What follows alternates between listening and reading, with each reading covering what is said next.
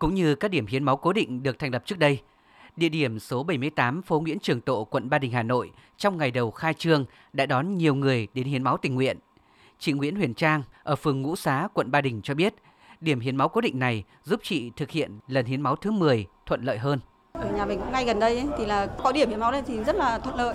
Chẳng lúc nào thì mình qua hiến lúc đấy và không phải chờ vào những cái ngày hiến máu tập trung ấy, thì là rất tiện. Cái hiến máu này thứ nhất là rất tốt cho mình và thứ hai nữa là cứu người ấy. Nó vừa tạo phúc cho bản thân mình nữa mà nó cũng vừa tốt cho sức khỏe của mình. Tại vì là cơ thể mình khi mà một năm ấy thì là cái máu nó sẽ tự đào thải nếu như ta không hiến. Thì mà cả khi mà mình đủ sức khỏe thì mình mới có thể tham gia hiến máu. Xây dựng các điểm hiến máu cố định là biện pháp quan trọng để duy trì nguồn người hiến máu thường xuyên ổn định, góp phần đảm bảo hoạt động hiến máu tình nguyện phát triển theo hướng thực chất, hiệu quả và bền vững.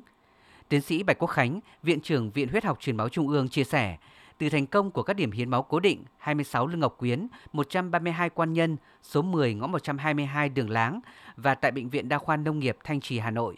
Tới đây, Viện sẽ tiếp tục tổ chức thêm các địa điểm khác ở ngoại thành. Ờ, 3 năm vừa qua là chúng tôi đã tiếp nhận được 110.000 đơn vị máu và cho đến giờ phút này thì các cái điểm hiến máu cố định và cái điểm hiến máu tại viện ấy, cái lượng máu mà chúng tôi tiếp nhận được từ những cái người dân ấy là chiếm tới uh, gần 40% cái lượng máu chúng tôi tiếp nhận ở trên toàn khu vực phía Bắc này.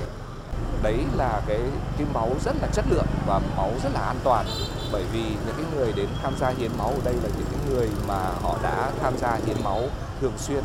và chúng tôi hy vọng rằng là trong thời gian sắp tới thì chúng ta có thể triển khai thêm một cho đến hai điểm hiến máu nữa ở các cái huyện ngoại thành là bởi vì ờ, những cái người dân ở các cái tỉnh xung quanh ấy,